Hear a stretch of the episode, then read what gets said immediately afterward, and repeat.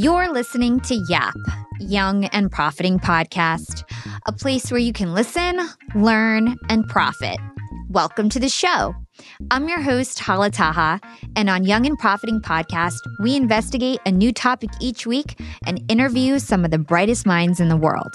My goal is to turn their wisdom into actionable advice that you can use in your everyday life, no matter your age, profession, or industry. There's no fluff on this podcast, and that's on purpose. I'm here to uncover value from my guests by doing the proper research and asking the right questions. If you're new to the show, we've chatted with the likes of ex-F B I agents, real estate moguls, self-made billionaires, C E Os, and best-selling authors. Our subject matter ranges from enhancing productivity, how to gain influence, the art of entrepreneurship, and more. If you're smart and like to continually improve yourself, hit the subscribe button because you'll love it here at Young and Profiting Podcast. This week on Yap, we're chatting with Katie Milkman. Katie is a behavioral scientist, best-selling author, and a professor at the Wharton School of Business. In twenty twenty-one, Katie was named one of the world's top fifty management thinkers and the world's top strategy thinker by Thinkers fifty. And the New York Times named her blockbuster book, How to Change, one of the eight best books for healthy living in twenty twenty-one. Katie is also a TEDx speaker and the host of the popular behavioral economics podcast, Choiceology. And her findings are regularly covered by major media outlets like N P R, The New York Times, The Wall Street Journal, and C N N, to name a few. In this episode, Katie and I chat about actionable ways that we can make changes through science-backed strategies like temptation bundling, fresh starts, commitment devices, and gamification. Katie shares insights like why it's advantageous to approach challenging goals with flexibility rather than rigidity, and we'll learn about the power of negative thinking and so much more. So Yap fam, whatever you're wanting to improve in your life and do more of, there's something in this episode that will help you make that positive change stick. Before we get started today, I did want to take a moment to shout out one of our recent reviewers on Apple Podcasts, and this one is from Mark J, hailing from the United States. The Real Deal in Podcast. I came to find Hala Taha from Yap from another superwoman, Heather Monahan. P S guys, that's my mentor. And I have been following Hala on LinkedIn and Instagram, and she tells it straight, no fluff, and that's refreshing. The guests she has, you may or may not know. Even better, if you do not know them, then you can learn more. And the questions that Hala asks comes from real research and getting to know her guests. This is a top-rated podcast, and it really gives the listener more than they expect to get. Keep up the great work and looking forward to your next interview. Thanks, Mark J. Thank you so much, Mark J, for that incredible review and for taking the time. I really do appreciate it. That's the number one way to thank us here at Young and Profiting Podcast. And for all of you young and profiters who binge listen to our content day in and day out, and if you find value in this show, if you've leveled up your life because of Young and Profiting Podcast, please take a moment, drop us a five-star review on Apple Podcasts or your favorite podcast platform. That is the number one way to thank us here at the show. And who knows, maybe I'll shout you out next week. And I did want to also remind you guys that you can join our text community. We have a new text community. It's the best way to reach out to me directly. My D Ms sometimes get flooded. If you have a question for me or one of our guests, text YAP, Y A P, to two eight zero four six with your question. And we have a new Ask Hala Anything series, and we're going to use those questions to create content for that series. So I hope you guys submit your questions. I hope you join so you can get motivational content. You can get notified for new episodes. Again, text YAP, Y A P, to two eight zero four six. And I'm sorry, this is just for our U S listeners. Again, that's YAP, Y A P, to two eight zero four six to join our text community. Now, without further ado, get ready to create lasting change with one of our generation's top behavioral scientists, Katie Milkman. Hey, Katie, welcome to Young and Profiting Podcast. Thank you. I'm so excited to be here. Thanks for having me. Me too. I'm excited for this conversation. So for those who don't know you, you are a professor at the Wharton School at the University of Pennsylvania. You're a Google Scholar. You're an author of the best-selling book, How to Change. And your close colleague and fellow professor, Angela Duckworth, describes you as the smartest person she's ever met. So your name has been referenced at least five times on my podcast before. We talk a lot about human behavior. Your peers often bring you up. And before we dive into all your great work on change, I'd love to understand what first got you interested in human behavior? Oh, that's such a great question. I think, honestly, I got interested in this in as a young person just because I was trying to figure out what was wrong with me. So a lot of scholars in this area are really doing not just research, but a little bit of me search. And when I realized there was a science behind optimizing my decisions and figuring out how to drag myself off the couch into the gym and to make better financial choices and so on, then I got really excited because I'm an engineer by training and a data person at heart. And finding this opportunity to sort of marry all the things I loved, like understanding how to make life better with science, was this really exciting revelation. Yeah. And so from my research, I saw that you studied financial engineering in college. And so what is the relationship between engineering and human behavior? Yeah, great question. And it's not an obvious one at first blush, right? Because I spent a lot of time taking classes about computer science and statistics and optimization.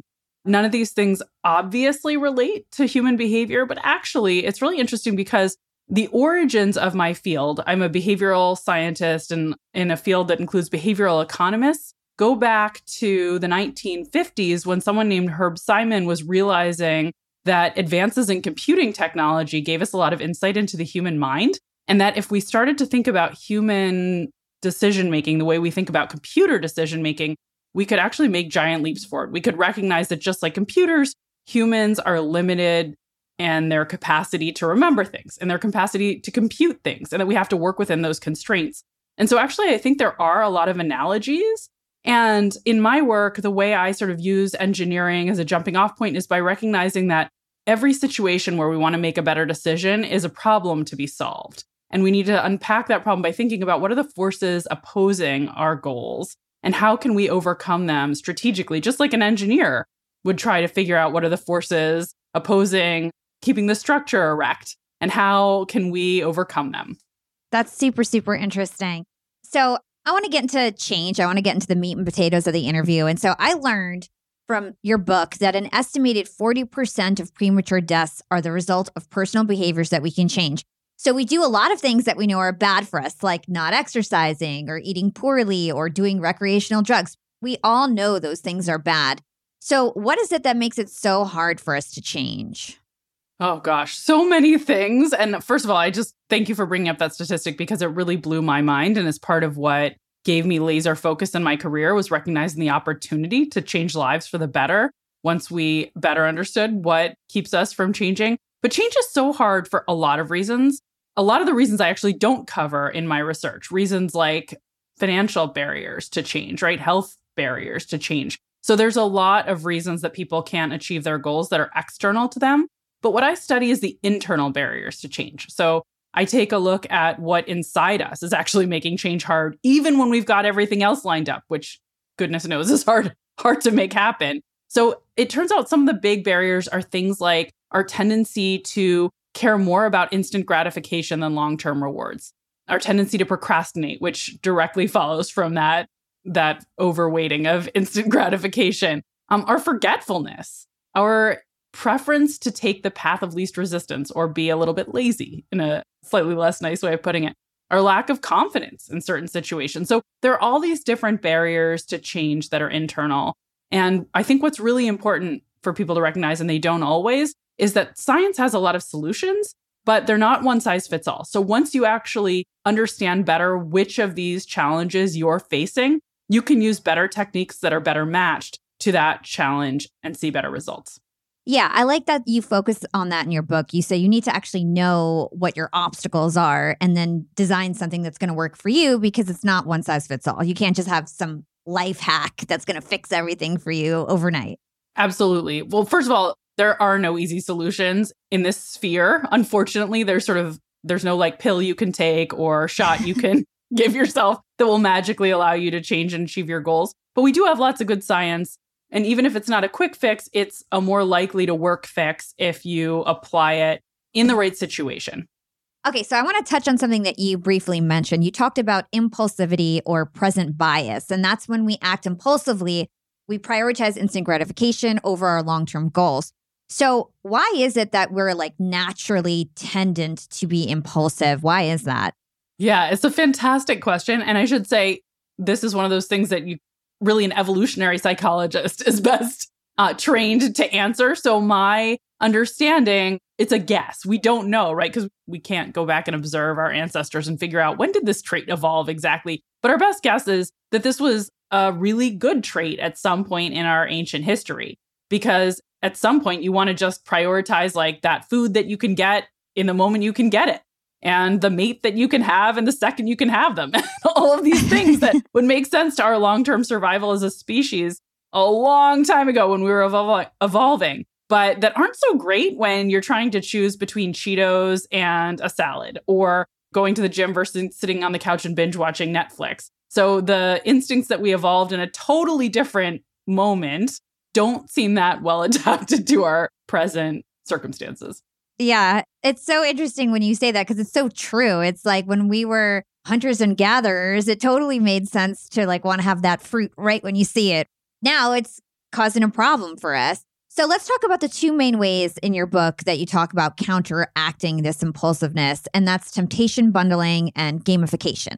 So temptation bundling, from my understanding, is pairing something that you like with something that you don't like. I thought this was so, so good. So tell us about that and maybe share some examples. Yeah, absolutely. And actually, just to back up for one second, I want to point out some of my favorite research that suggests why these two strategies you noted are so valuable, um, which is work by University of Chicago psychologist Ayelet Fishbach, which shows that most of us have the wrong intuition when we're thinking about how to reach our goals. And we think we should just take a really efficient path, and that'll that's the best. Like, who could argue with efficiency? And I'm an engineer here. But instead, what she's found is that we do better when we look for a path that we'll enjoy more, even if it's a little bit more circuitous. And the reason for that is if we enjoy the way that we're pursuing our goals, we persist longer. Whereas if it's painful, because of present bias, we throw in the towel.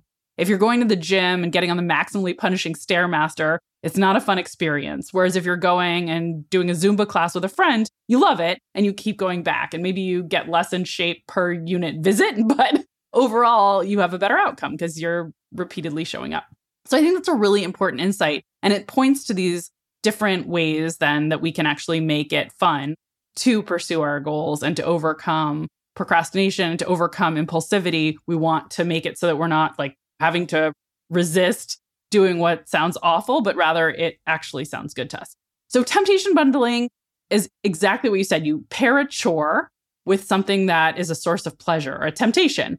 And I did this first in my own life, actually, with exercise. So I only let myself enjoy indulgent entertainment while I was exercising at the gym. And that meant I started craving trips to the gym and wasting less time at home on garbage when I should have been getting my work done as a graduate student. And it was so revolutionary in my life in terms of the benefits that I started studying it, ran experiments demonstrating this is useful for other people too, and thinking about ways to apply it more broadly. So in my own life, I don't just temptation bundle with exercise, but have found all sorts of other ways to create these bundles, like saving favorite podcasts for while I'm doing household chores, favorite bottle of wine I only open when I'm making a fresh meal for my family, um, restaurants that have unhealthy options that I limit visits to only when I'm spending time with either a difficult relative or someone I should be seeing more of at work who's an important mentee perhaps, but can be otherwise not as enticing to spend time with if I didn't mm-hmm. link it with that unhealthy meal.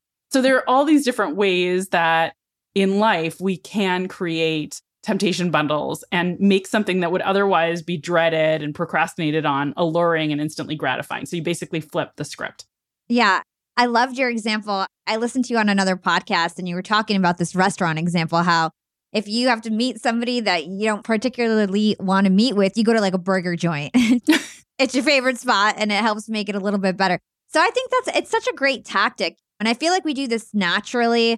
And if you think about like cherry flavored cough syrup, right? Like that's another great example. You don't want to take that nasty medicine, but if it tastes okay, you might end up taking it. So I think that's a great lesson. Like just in general, trying to make things more fun is a great strategy. So speaking of that, how about gamification? Is there a right or wrong way to do that?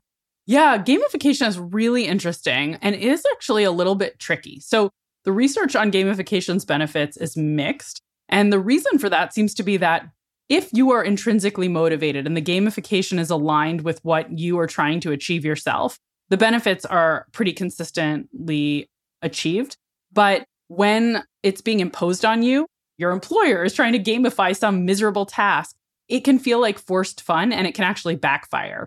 So gamification is a promising strategy when it truly works, but the recipe is a little tricky to actually turn something that would otherwise feel like a chore into a source of joy just by adding, you know, points and bells and whistles and streaks and stars. That doesn't always do it for people. It can be really motivating, though, if you have some goal of your own, say you're trying to get in shape or you're trying to learn a new language or you're trying to meditate more regularly. You choose a program, you engage with it, and you say, you know, help me achieve this. And then it gamifies the experience. That seems to be more universally beneficial because it never is going to take on this feeling of forced fun, and it's helping you experience your successes in a way that's a little lighter hearted. And also the tracking itself that comes with gamification is useful. Yeah, I find that very fascinating because gamification was like a really cool, unique concept like ten years ago, but then it seemed like everybody started to gamify everything. And then it kind of just got like corny. And I remember working at like Hewlett Packard and Disney before I was an entrepreneur, and they would always try to like gamify everything. And it was, it was just like corny or just like, I know what you're up to. Right. Very transparent. Yeah. I'd love to hear like a good example of gamification versus like a bad one. Okay, here's one of my favorites. This is a research study that was done actually with Wikipedia to try to gamify the experience that their contributors have when they're posting content and updates on the Wikipedia website. So for listeners and watchers who aren't super familiar, right, Wikipedia is like this amazing encyclopedia that's created by an all-volunteer army around the world and tells us everything we need to know about everything, including probably both of us and this podcast.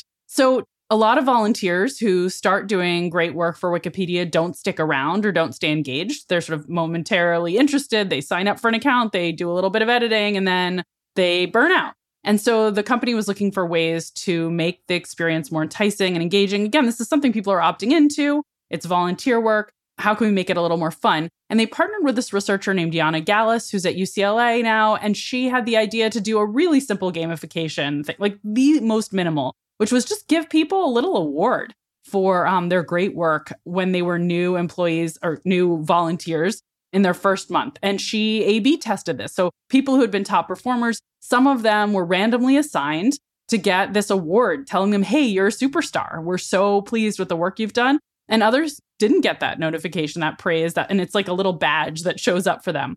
And she compared what happens. And she sees a huge increase in the rate at which the people who get this little badge, this little bit of praise and award and small bit of gamification stay engaged with the platform, not just for the next month, but actually for a whole year. And I think it's a really nice illustration that sort of showing our appreciation with things like badges or or other awards in a setting where somebody is intrinsically motivated, but might lose that motivation can just make them feel appreciated. And like the whole thing is more fun and rewarding. So I love that simple example. There are many others, but that, that just shows you a simple setting where gamification in, in this a very minimalist way can be useful. You also asked for an example of where it could go awry. And for this, I'll point to research by my colleagues at Wharton, Nancy Rothbard and Ethan Mollick, who ran a big experiment with a Salesforce type company. It was everyone working on different sales floors is, is trying to get as many sales as they can. And the company randomly rolled out a basketball gamification program where every time you get a sale, it's called a dunk or a free throw. There's like different names given in basketball terminology for different sizes of scores. You can win a bottle of champagne at the end of the program. There's all this sort of gimmicky stuff around it, emails, leaderboards. And they rolled it out and actually didn't see benefits from this. And when they dug into the data more carefully, what they found is that a lot of people said this felt like forced fun. It wasn't fun for me. I wasn't into it at all. I just hated it.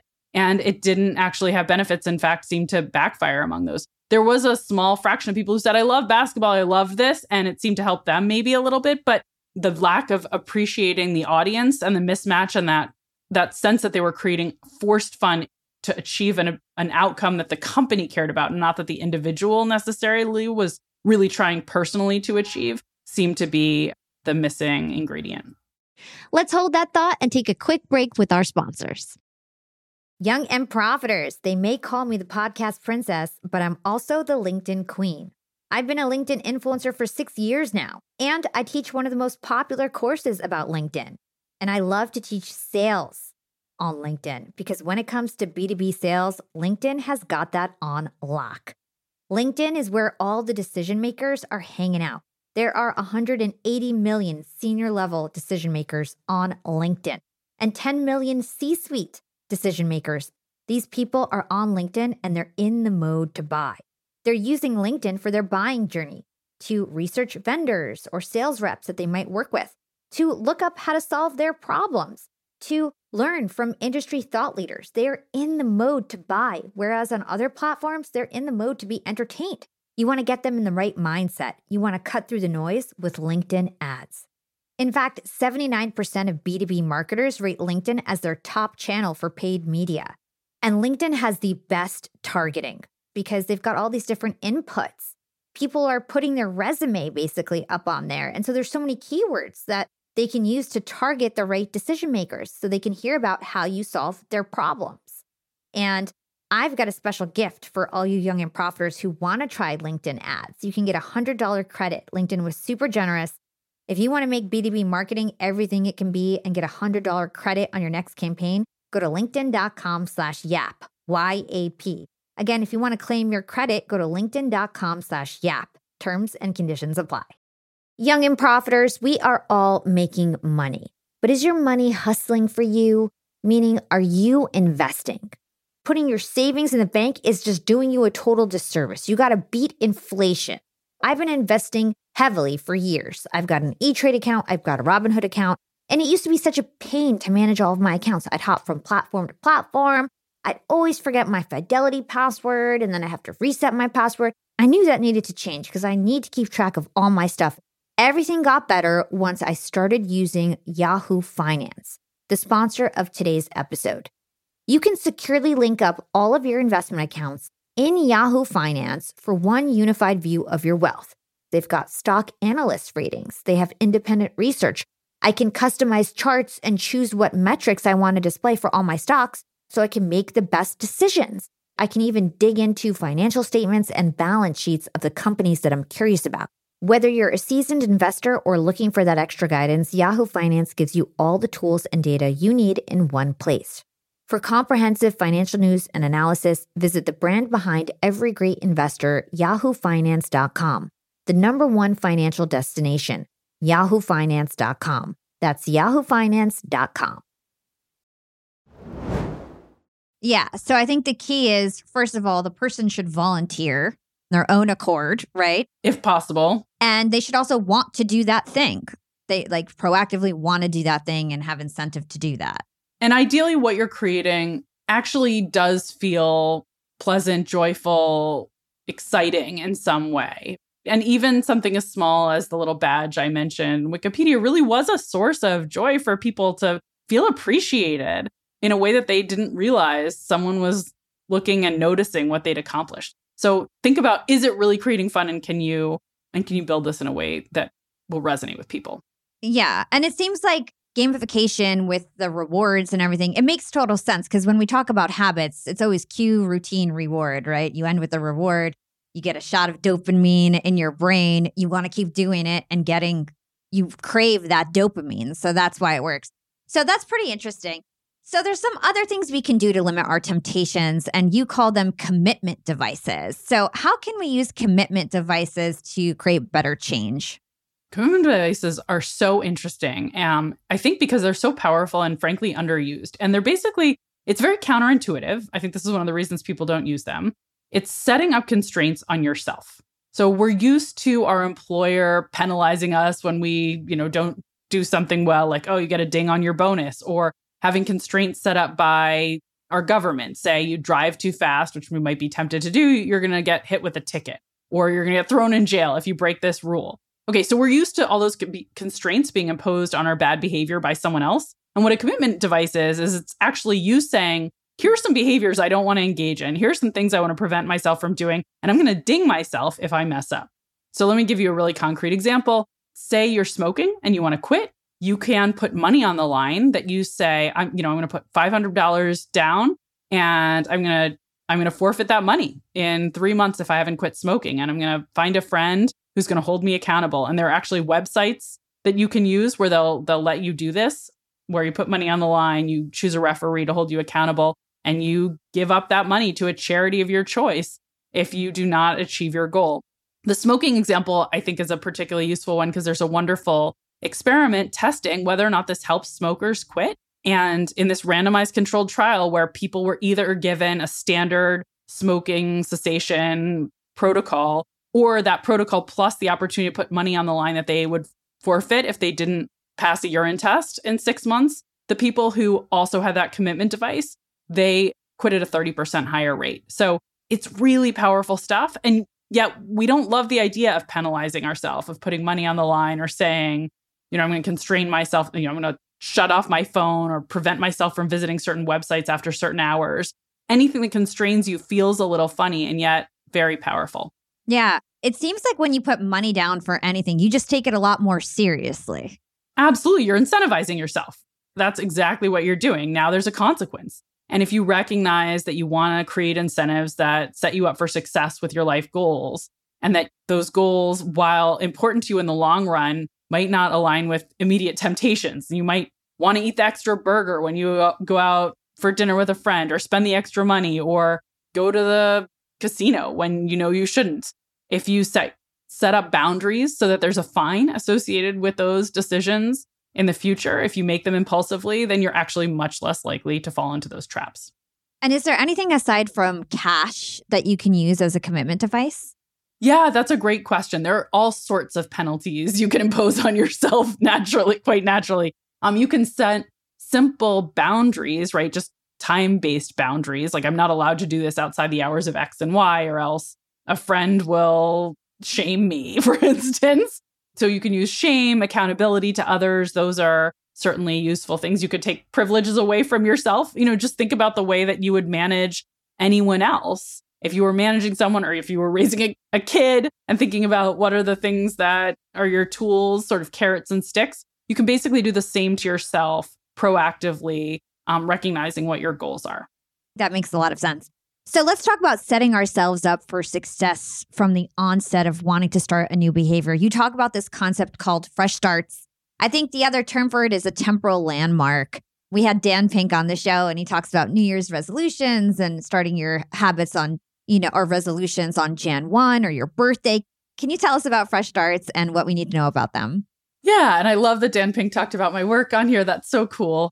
He's wonderful. I love his writing. And so the fresh start effect is something that my collaborators and I started looking at about a decade ago after I made a visit to Google's headquarters and was presenting a bunch of research on behavior change to their H R leadership. And I got this fantastic question at the end of my presentation, which was, okay, we're completely sold on using these behavioral science tools to try to improve our employees' engagement with all these different programs we're offering, from educational programming to wellness programming to, to financial wellness offerings. But is there some ideal timing for encouraging change? And I just thought it was such a fantastic question. So I came back to my office in Philadelphia, sat down with my then PhD student, Heng Chen Dai, who's now a professor at U C L A, and Jason Reese, who's also uh, a collaborator. And we just started hashing out our intuitions. And we all shared the intuition, of course, January first, right? That's the magic moment when forty percent of Americans set goals. But what we were interested in is there's something generalizable, some principle uh, around New Year's that we could sort of extract insights from that could be useful and tell us things about other moments that would be that would be good to start pursuing our goals. So we learned that there's this whole literature on the way we think about time, and that we don't actually think about time and our lives in a straight line, but instead we think about ourselves like we're characters in a book and like we're living chapters. And so there's these discontinuities in our life timelines, right? You think about maybe the college years or the years living in a certain city or working for a certain employer, and you sort of bookmark or bookend life around these shifts. And it turns out there are big chapters and small chapters as well. There's sort of the mini chapter breaks. And everything from the start of a new week or a new month to the celebration of holidays that give us a sense of fresh starts, like Memorial Day, Labor Day, birthdays, they all have the same psychology of creating a chapter break in life and giving us a sense that we are starting something fresh, that we're turning the page, that we have a new beginning, that we have a new self. And with that feeling comes optimism, because you can say, you know, yeah, last year or last week, I planned to get around to X, but I didn't. But that was the old me. And this is the new me. And the new me is going to be different. So those discontinuities give us this sense that we can change. They also lead us to step back and think bigger picture about our lives and our plans, which can really facilitate goal pursuit. So we've done all this research, um, both on sort of the inner workings of why it is that these fresh starts matter, but also documenting big spikes in things like gym attendance and goal creation and searching for the term diet on Google at these moments that we associate with fresh starts in life. So fresh starts seem to really help us make sure that we get started, right? They're great motivators to get started. But it turns out that eighty percent of New Year's resolutions fail. And so we obviously need strategies to make sure that we keep executing on our goals. So one thing that I found super interesting with your work was this concept of flexibility and emergency reserves and kind of setting ourselves up to be more flexible as opposed to rigid in order to execute on our goals. So can you talk about why rigidity doesn't work? Yeah, rigidity, I will say, is something that I was initially bullish on, which probably sounds silly now that I'm putting the term rigidity to it. But when I first started thinking about habits and what we knew about habits, it seemed clear that you wanted a lot of consistency in order to build lasting habits. And so I have done research looking at whether or not it's actually better when you're building a habit to try to always do it at the same time, or try to vary when you are engaging in the behavior. And I was sure that consistency would be better, and surprised actually to find that it was worse. And when I sort of dug into the data I had analyzed and that I'd collected to look at this, where we'd randomly assign people to basically either engage in the behavior they were hoping to make habitual on a really consistent basis or in a more variable way, what we found is that the people who were consistent built rigid habits. So after the startup period, when we're sort of training them to to build the habit, they're decent at getting to whatever the, getting to their goal in this narrow time frame that they had had picked as their like magic time. But if they miss that window, they don't do it at all. Whereas people who had trained their habit in a more variable way, who are like, say, trying to go to the gym more consistently, and sometimes they go at nine a.m., sometimes they go at noon, sometimes they go at five, they also tend to go, they tend to choose a time that's optimal. And let's say half of their visits end up being at that time. And that's useful. You do want sort of a first best. But if they miss their best window, they still get around to doing it. And overall, that leads to more robust and lasting habits and better outcomes. So this led to this concept that like rigidity is something that we often characterize as consistency and we think of as good for building habits. But if it gets too consistent and too rigid, it becomes brittle and we actually won't achieve as much. And, and there is some real meaningful value if you're trying to build a new habit, whether it's around learning a language and when will you practice, or going to the gym, or check-ins with mentees who you want to spend time with, whatever that thing is, meditation. It's important not always to do it at the same time, but to build in some variability. So because life doesn't always allow you to get to your goals at the same time, things come up and you want to be able to pivot and have a fallback plan. And that really is what builds the most lasting change. Yeah, I think the key is like always having a backup plan. Absolutely. So related to this is something you call the what the hell effect. And and basically, from my understanding, it's like, let's say you're on, on a diet and you cave, you grab the chips instead of the apple. Then the rest of the day, you're going to pig out because you're like, well, what the hell? I already ruined it for the day. Absolutely. So well described. And by the way, one of the best named effects in all of psychology. Give us an example of, of how we can basically have an emergency reserve to counteract us falling down this spiral of, of the what the hell effect.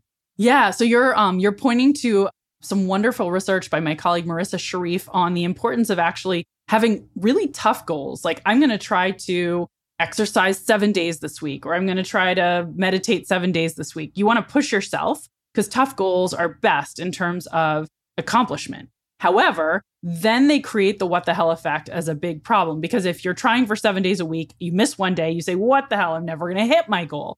So she came up with this very clever idea that I think relates to ideas used by some dieting programs, for instance, of giving yourself some like cheat days, emergency reserves. She actually thinks it's important that they be referred to as emergency reserves rather than cheats, because then you don't feel entitled to take them, but rather only allow yourself to recover when there is a true emergency. So she ran experiments showing that if you tell people, set the toughest goal, seven days a week, I'm going to aim to do this thing, but I'm going to give you two emergency reserves.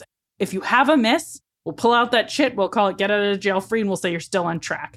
If anybody uses Duolingo, you might have seen they have streak freezes. If you're like trying to build a streak of of practicing um, the language, they'll let you have sort of this kind of emergency reserve where you freeze. It doesn't really count as a, a breakage.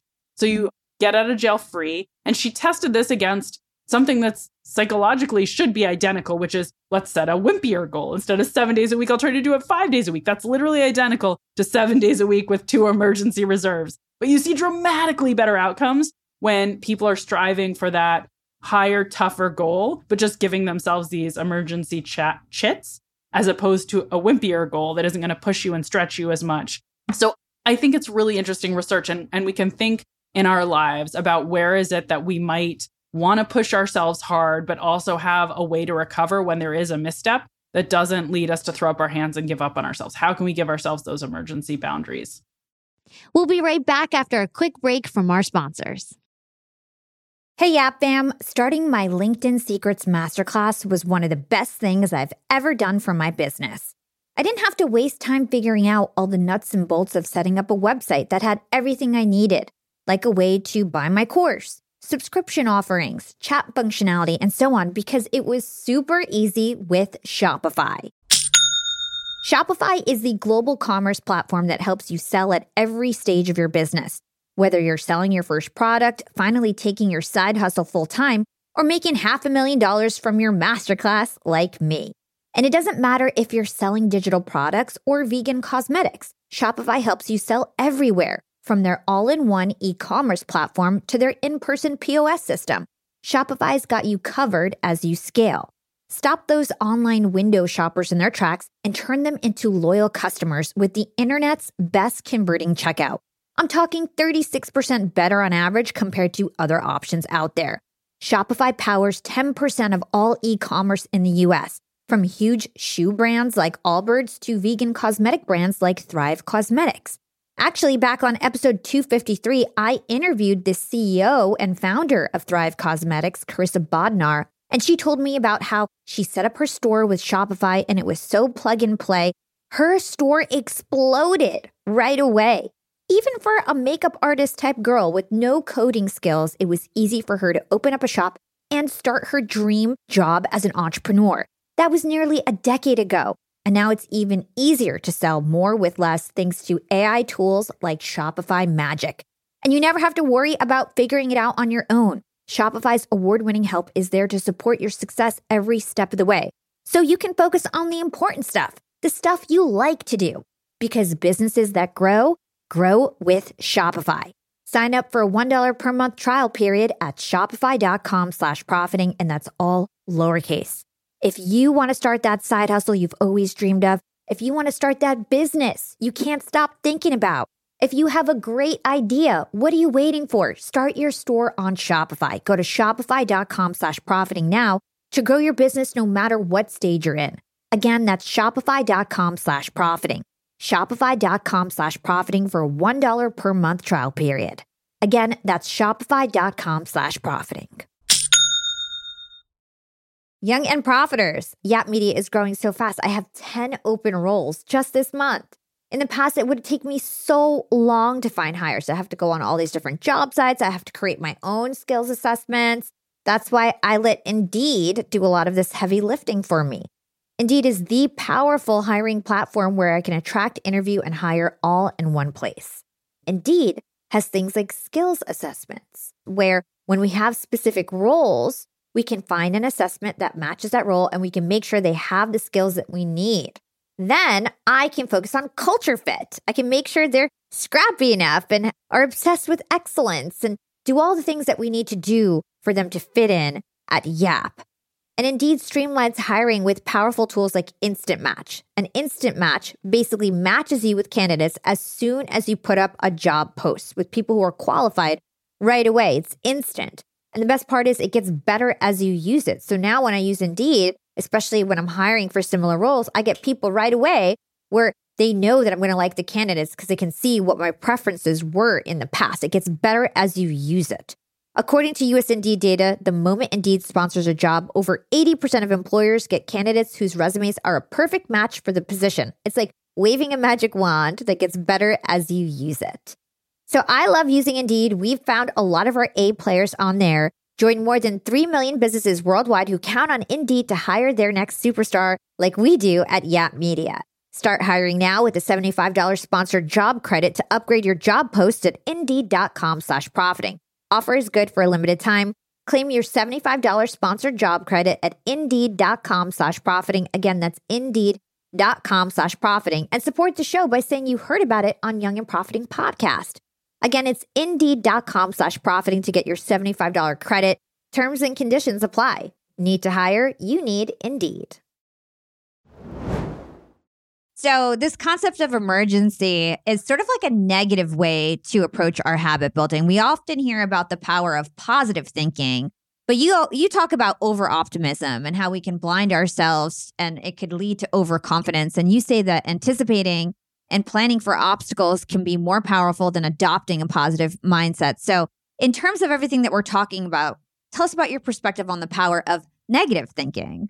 Yeah. So this is another one where I just want to say you also have to believe in yourself to get things done. So there, there is, it is important to have positive beliefs to some extent, but if you don't plan for what can go wrong, if you aren't thinking negatively and anticipating obstacles, I mean, that's sort of the, the whole benefit of um, all the research that's been done on behavioral science and strategies, because if you say this might go wrong if I don't create constraints, for example, if I don't set goals that I break down into bite-sized pieces, if I don't seek out social support or come up with a commitment device, then you are much less likely to succeed. So it is really important to set yourself up for success by doing that planning process, anticipating obstacles. And there's really wonderful work by N Y U psychologist Gabrielle Ettingen on the importance of that kind of obstacle-based planning, where you think, what could go wrong? What could get in my way as I'm trying to achieve this goal? And then you say, okay, and how am I going to overcome it? And that improves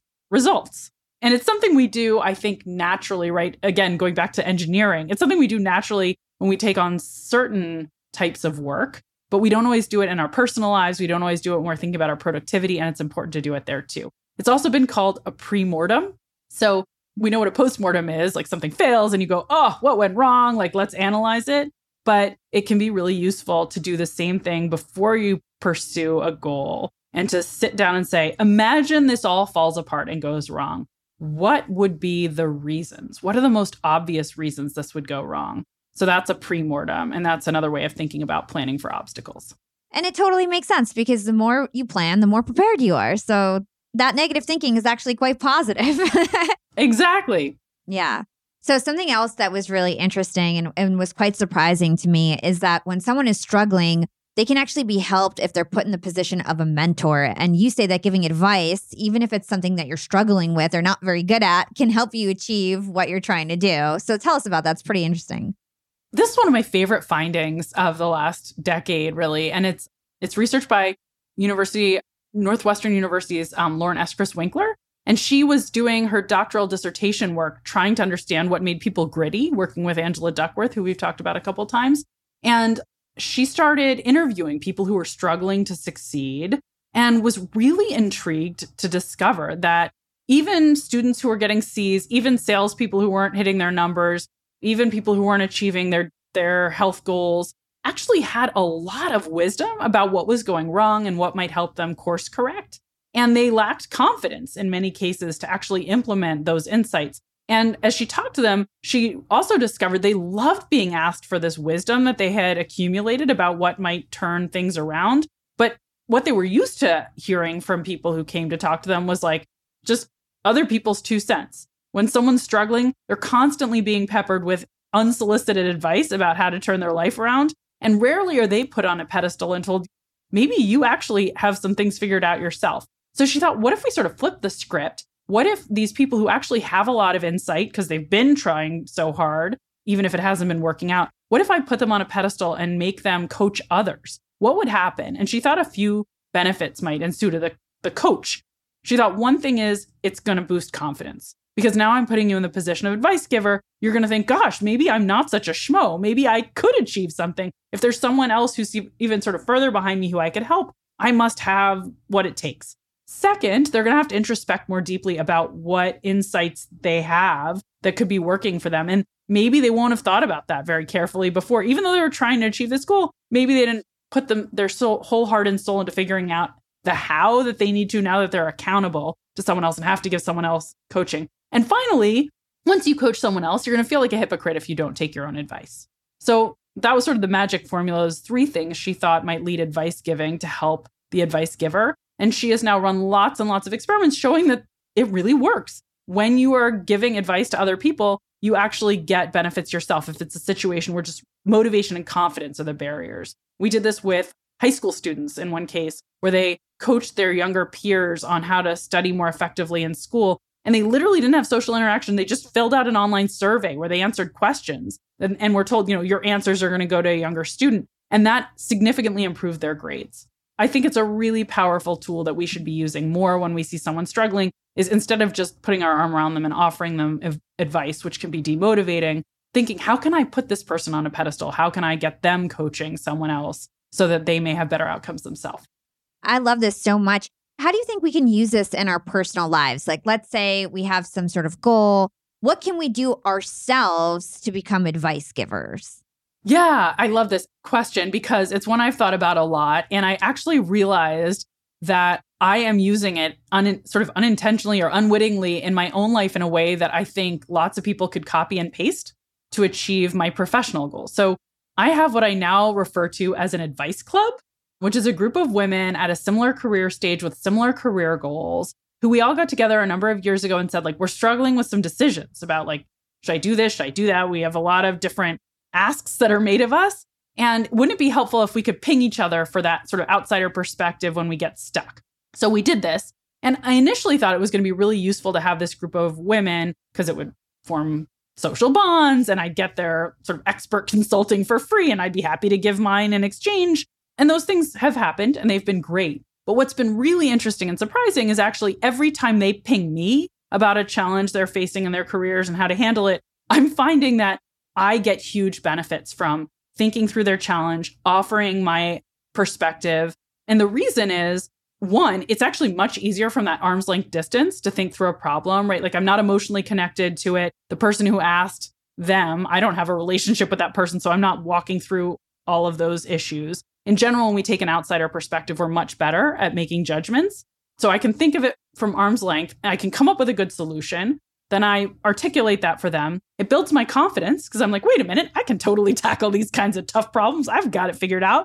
And then because our careers are similar, our life circumstances are similar, I get a similar issue. I, you know, asked a few months down the line, I've already thought it through. I've analyzed it. I've got my answer. I'm ready to go. And so it benefits me immensely to be in this position of the advice giver.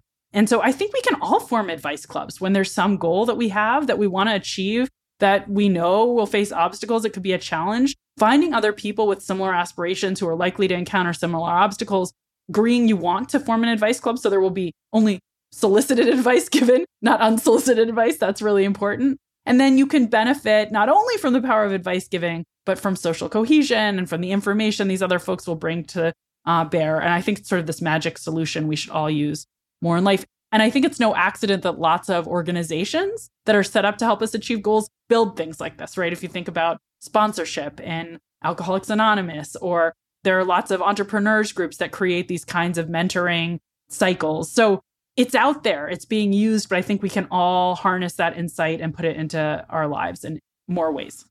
I agree. I think this is an excellent hack.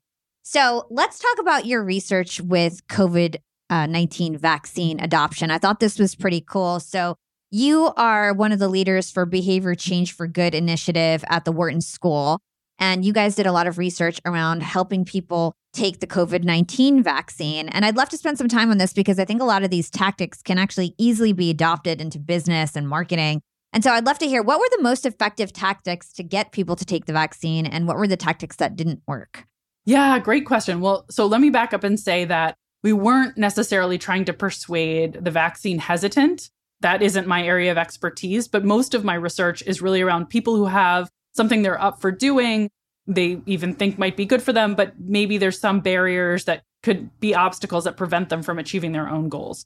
And this is the case often where you have some intention. Actually, about seventy-eight percent of people who say they'll get a flu vaccine every year follow through. So lots of people who intend to get a vaccine or go to the gym or get a colonoscopy or save for retirement, never actually nail it. So we were focused more on that group. I think that's important to point out because I think you'd need different ch- solutions to hesitancy. But what we then did is we ran a tournament. So I have about one hundred fifty scientists in different disciplines who are part of the Behavior Change for Good initiative that I co-direct with Angela Duckworth. And we said, let's go to all these brilliant minds and ask them, what do you think is the best communication strategy if we want to nudge people to get a vaccine either at an upcoming doctor's appointment or at a pharmacy that where they've gotten a vaccine previously? Like, what, what should we say to them?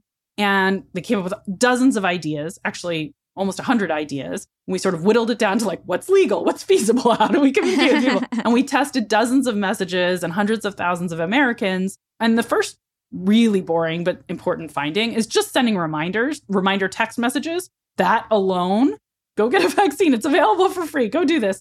That alone helped significantly. So just simple reminders are more valuable than we appreciate. In fact, repeated reminders also more valuable than single reminders. We probably don't nag people enough. So that's my boring advice. But more interesting insight is that what rose to the top is sort of the best communication strategy among all sorts of things tested, from humor, let's drop a joke in there to make people laugh, to tell people everyone else is doing it because we know about social norms. Um, the best performer said, a vaccine is reserved for you, um, or it's waiting for you. So that it feels like it already belongs to you.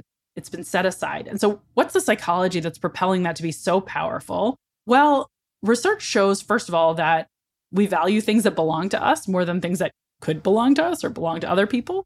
Um, it's called the endowment effect. And we don't want to lose that thing. Oh, it's mine. Like, don't nobody else should have my vaccine. It's got my name on it.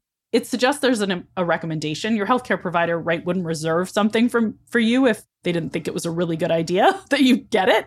So it's conveying that recommendation and probably also a sense that there may be scarcity, like not everybody has one reserved for them and maybe a desirable thing, right? And maybe they're mm-hmm. growing fast. So what I think is really cool is that this was robust across different settings, whether it was encouraging people to get in their car, drive to the pharmacy, or they're already coming in to see a, a healthcare provider and they're just going to be invited to get a vaccine when they're there. Um, do they take it? Telling them in advance that a vaccine has been reserved for them makes it more likely that they say, yeah, I'd like that when they're at their appointment. And there's been research done since by a team at U C L A showing that this kind of reserve for you language, it doesn't just promote vaccination, but it makes us more inclined to do everything from register for a conference where someone says, hey, a seat's been reserved for you, to download an audiobook or a, a, a Kindle book, a Nook book, whatever kind of online device you, or whatever kind of reading device you prefer. If something is reserved for you or communicated as reserved for you, you value it more and you're more likely to follow through. All I see, and I'm a marketer, so I'm just like, I'm definitely using that for one of my next email subject lines. It's like, your X Y Z is reserved for you or waiting for you. I feel like that will work so good. So we had Doctor Maya Shank- Shankar on the show, and she talks about nudging. She was working for the Obama administration formerly, and she was head of their nudge unit. I'd like to understand what nudging is for anybody who doesn't know, and how has that changed the world for better? Yeah, this is a great question. I love that you had Maya on the show. She's a dear friend and collaborator. So nudging is trying to encourage people to adopt a behavior that they would agree is in their best interest. So importantly, it's not like sneakily trying to get people to buy cigarettes or do something that, that that isn't in their best interest. But a nudge would be pushing people with the tools of psychology towards a decision that they already would favor if they had all the time and in the world to analyze their choices. And doing so in a way that doesn't create any change in their incentives. So you're not paying them to go, say, get a vaccine, or you're not mandating that they get the vaccine. You're leaving them total freedom to choose and not changing their incentive structure. You're just using our understanding of how humans make decisions to set them up for a, a choice that's in their long-term best interest. So I think a good example of this, probably the sort of best-known example of a successful nudge and a big win for nudging, is in the retirement savings domain, where lots of people say their employer has a retirement savings program. They could put a little portion of every paycheck into it. It'd be matched by their employer and they'll build up this security for retirement. But lots of people don't do that, even though they know they should, or even mean to get around to it. You have to sign some paperwork, and lots of people just don't bother. So a sort of classic nudge win is showing that if you default people, meaning they don't have to take any action, it's just set up for them, into saving for retirement when they join an employer. And they can, you make it easy to opt out. So they can say like, please don't do that. Please don't put a portion of my paycheck. I maybe just check a box on a form and I can opt out. You end up seeing some vastly like thirty percentage point increases in how many people enroll in these programs, as opposed to the standard way that this kind of program worked, which was you join a new employer and you can fill out some paperwork, check a box to enroll in it. So that would be the default is you're not enrolled, but you can take steps to opt in. Way less effective, way lower enrollment rates than it's the default that you're enrolled and you can take steps to opt out. And this is true for lots of things. It seems to matter for things like whether I'm an organ donor. Am I defaulted in, or do I have to just check a box and sign my name to become one when I go to the D M V?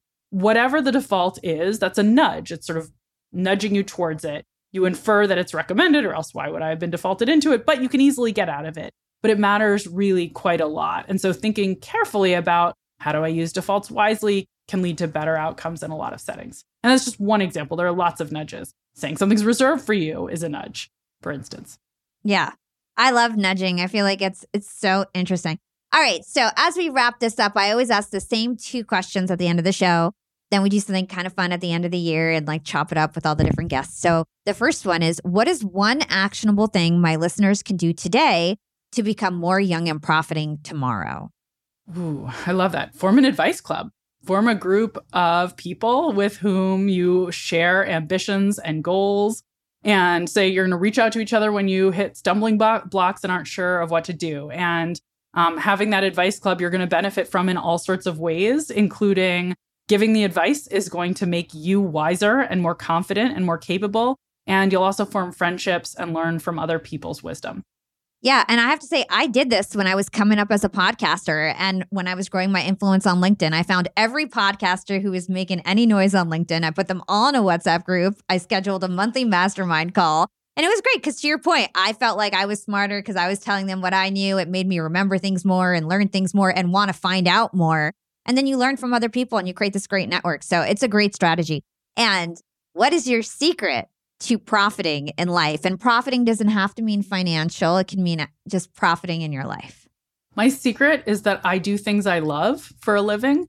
And that means that every day when I wake up, I find it fun to do the things that are on my calendar rather than a source of pain or something I have to get through. And I do everything I do better because I'm enjoying it.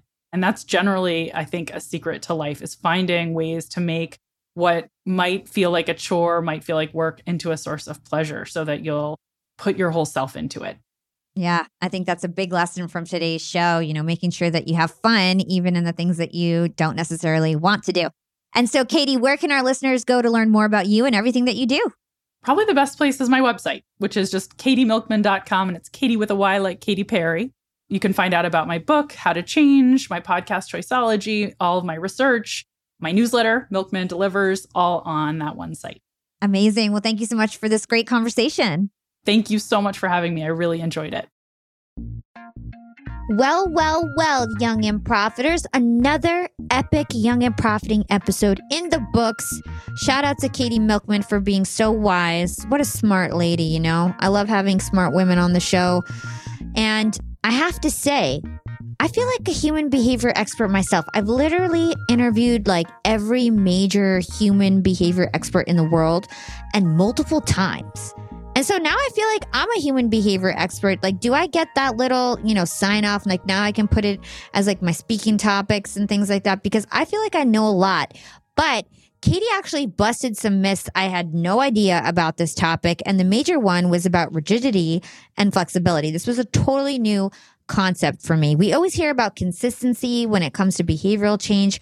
But what Katie's research found is that instead of total rigidity, you should practice a little flexibility when changing a behavior. You should allow yourself to complete your behavior at different times during the day. You don't got to like stick to the same time every day. You should also create emergency reserves where you allow yourself to stray away from your goal just for a day or two with no punishment. It actually helps you stay more consistent over time and meet your goals. So don't be stiff, be flexible. With a more flexible goal, you're more likely to get back on track after you get off track than someone who's framing their goals with total rigidity and consistency. And you have a better chance of avoiding that what the hell effect that Katie was talking about, where you stray from your healthy diet because, you know, you have a bag of chips and you're like, what the hell? Maybe I'll have pizza for dinner and maybe a hamburger right before bed, right? You just throw everything out the window. We don't want to do that. Emergency reserves and being flexible allow us to cheat a little bit here and there without totally flying off the wheel. So when you're trying to create a change that sticks, look for where you can add some flexibility and leniency into your goals, like the time and things like that. And remember to give yourself those emergency reserves. It really works. I also love this idea of temptation bundling. And this is actually something I've done forever. I can't even remember when I started doing this. And I didn't really know it was a thing until I met Katie. Temptation bundling is pretty straightforward. You bundle something you enjoy with something you dread. So for example, hopefully you love Yap podcasts, and you can pair that with doing things like cleaning your house. And I do this all the time. When I study for podcasts, I like to listen to like a lot of their popular interviews, and I always do that. It's something I love, actually, even though studying is something that probably most people hate, but I love studying for, yeah, podcast. And so I pair that with doing something I don't really like, like cleaning the house and things like that. And I do this all the time. So for example, for the ladies out there, when I get a pedicure, I will answer the D Ms and emails that I've been putting off, or like I'll read a really boring contract and give red lines when I'm getting a pedicure. So a pedicure is not something I have to like really pay attention to. It's also not something like I want to like indulge in, and I need to like really like embrace the fact that they're giving me a pedicure. And I just take that time doing something that I love, treating myself, making my toes cute, with checking my emails. And on the rare occasion, if I'm watching T V, and Young and Profiters, do not watch a lot of T V. That is such an unproductive way to spend your life. You could take that unproductive time, work on a side hustle, learn something new, get a new skill. Please do not watch hours of T V a day. But on the rare occasion that I allow myself to watch T V by myself, because I usually only reserve T V for date nights, you bet I'm folding laundry. That is the best thing to do when you're watching T V. And Young and Profiters, that laundry can't sit in the basket forever. So this week, I want you to experiment with temptation bundling. See what dreaded item you can check off your to-do list by pairing it with an activity you love. All right? So the other thing I want to call out in terms of temptation bundling is, it's kind of contradictory, but you do need to make it like a hard rule. That's how it's going to work really, really well. So basically, you don't allow yourself to do something you can't wait to do unless you pair it with the thing you're dreading. So for example, you have a favorite T V show, right? You can only watch it while you're at the gym. Or you've got a favorite playlist that you love to listen to, and you can only listen to it when you're working through that backlog of emails that you have to check, right? So give it a rule, and that makes it even better, because then you're like forced to do the thing you dread because you want to do the thing you love more than the thing that you're trying to avoid, right? So whatever you choose as your temptation bundling, let me know how it goes. You can D M me on Instagram at Yap with Hala. I'm super active on that platform. You can also find me on LinkedIn. Search for me. It's Hala Taha. Pretty hard to miss there. And if you loved hearing from Katie, don't forget to drop us a five-star review on your favorite podcast platform. Tell us your takeaways. I'd love to hear it. That is the number one way to thank us here at the show. So drop us a comment or drop us a review on Apple, Spotify, CastBox, wherever it is. We appreciate it. Thanks for listening, and thanks to my amazing Yap production team for helping me put out the show. Shout out to Greta, my researcher. Shout out to Matt and Puneeth, our audio engineer. Jason Ames, our producer. And Amelia, who helps out the team so much as an assistant producer. This is Hala signing off.